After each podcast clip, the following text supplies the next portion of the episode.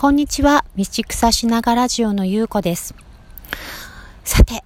えー、一週間が始まりました。なんか週末を振り返って、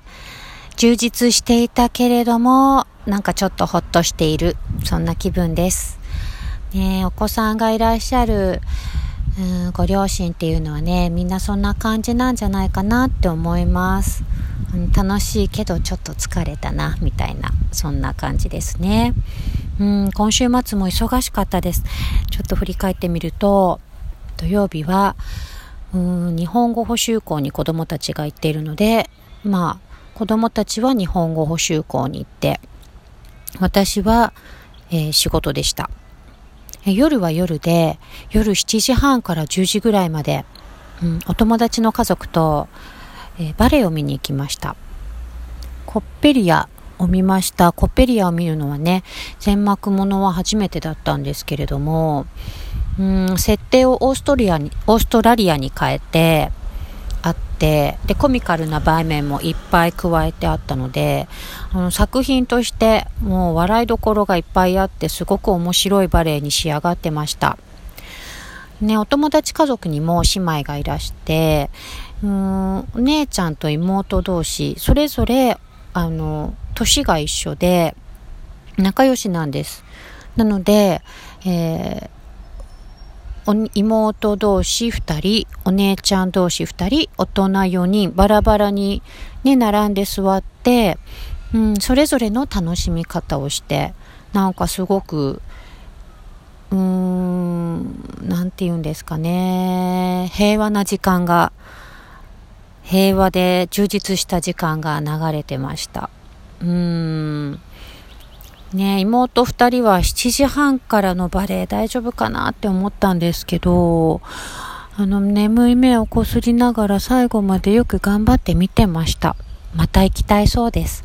なんかね、そんな夜の感激なんかも、お友達家族と一緒に出かけて楽しめるようになったんだなっていうのが、すごく感慨深い晩でした。うん。で、翌日の日曜日は、ちょっと、ね、あの、ゆっくり寝て、と言いたかったんですが、そうだそうだ、えっ、ー、と、上のお姉ちゃんが習い事があったので、朝習い事に行って、で、ようやく終わってからぼーっとするところで、そうですね、えー、この週末の私の一番自分が誇りに思う仕事をしました。それは何かというと、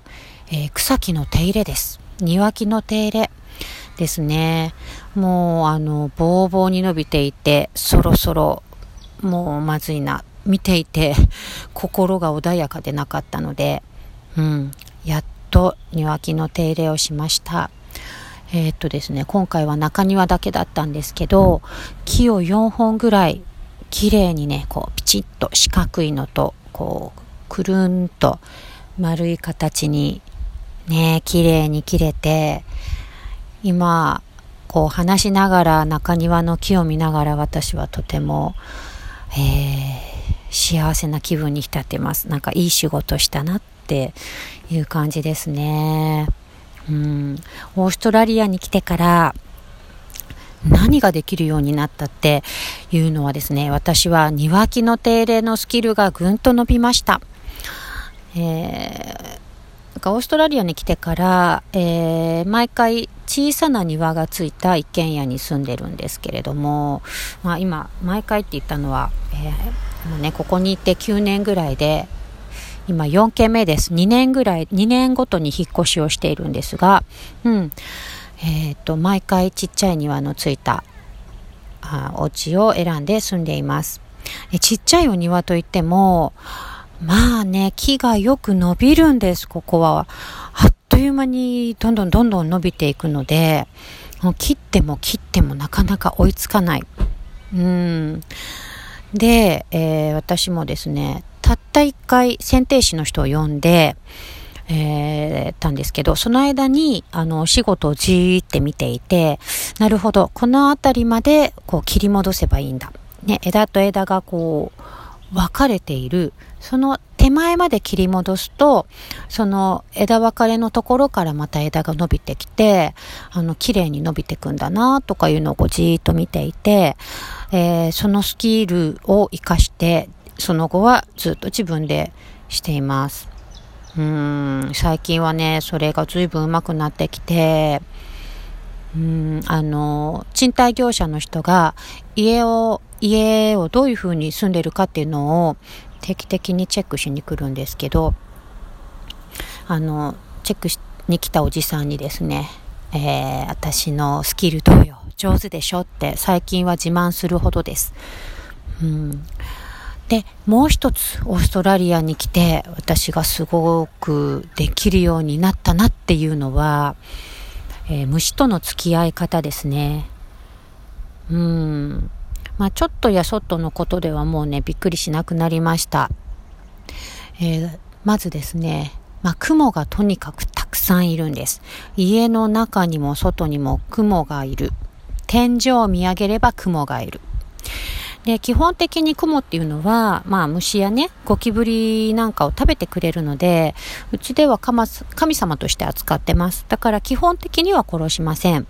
殺す雲はセアカゴケ雲かな。日本でも危ない雲だから気をつけてくださいねっていうことで一時期ね、あの話題になってましたけど、セアカゴケ雲は毒があるので、えそれだけは、あの、